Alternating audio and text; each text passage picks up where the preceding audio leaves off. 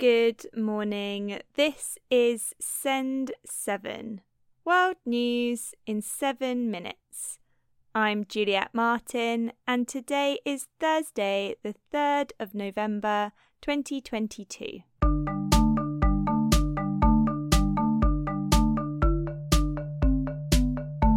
We start in Africa today.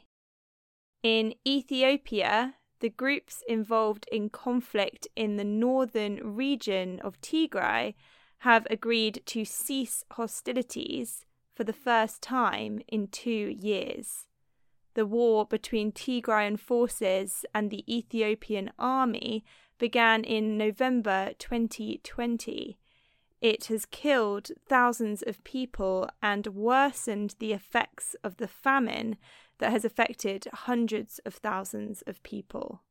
The agreement was signed yesterday in the capital of South Africa, Pretoria.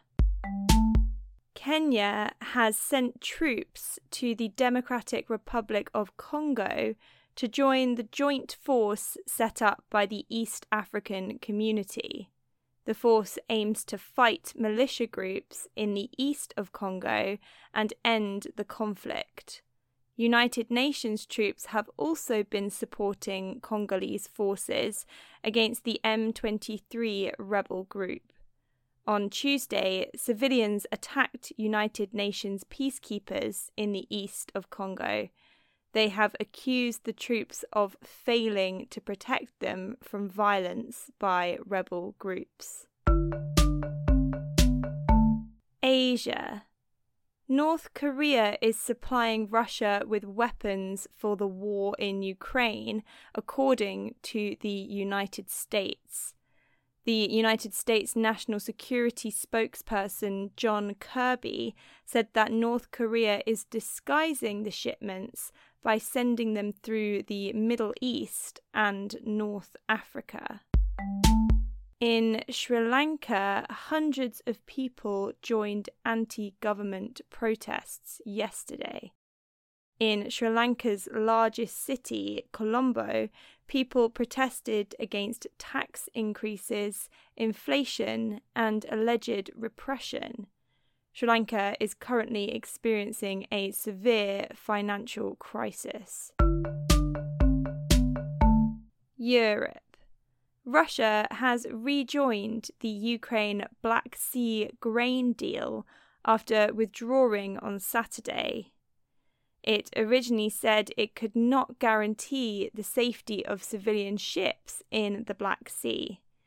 Yesterday, Russia's defense ministry said that the United Nations and Turkey had helped obtain guarantees from Ukraine that the shipping corridor would be secure.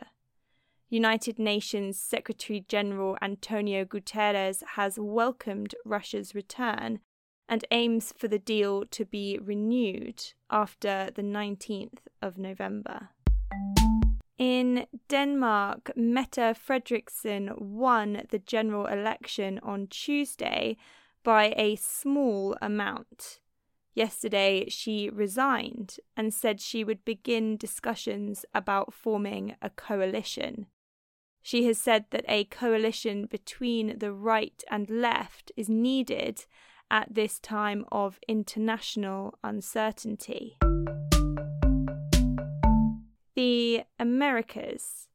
In Ecuador, at least five police officers have been killed, and President Guillermo Lasso has declared a state of emergency in two provinces. The attacks were in response to prisoners being transferred from overcrowded and violent penitentiaries. Drug gangs have threatened to fight against the government's goals to reduce their power inside prisons. Lasso has said the attacks were an open declaration of war by gangs. In the United States, a school shooter will be sentenced to life in prison. Nikolas Cruz killed 17 students and staff at a school in Florida in 2018, in one of the biggest mass shootings ever in the United States. He pleaded guilty to premeditated murder last year. Last month, a jury voted to sentence him to life in prison instead of the death penalty. Also, in the United States, former President Barack Obama has said that the political climate has become dangerous. You got politicians who, instead of wanting to bring people together, do their best to stir up division and make us angry and afraid of one another, all for their own advantage.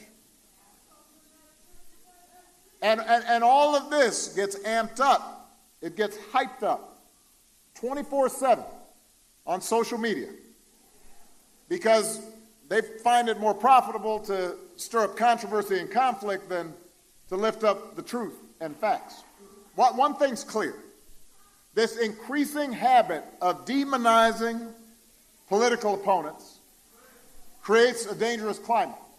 If that's the environment that we create, more people are going to get hurt and the world's most powerful active rocket was launched on Tuesday in the United States. The rocket is the Falcon Heavy from SpaceX, the company owned by Elon Musk. This is the first time a Falcon Heavy has been launched since 2019. That's your world news in seven minutes. If you would like to share your opinion on any news story, you can send us a email or a voice message at send7.org. I'm Juliet Martin. Tomorrow you will be with Stephen Devincenzi. Have a great day.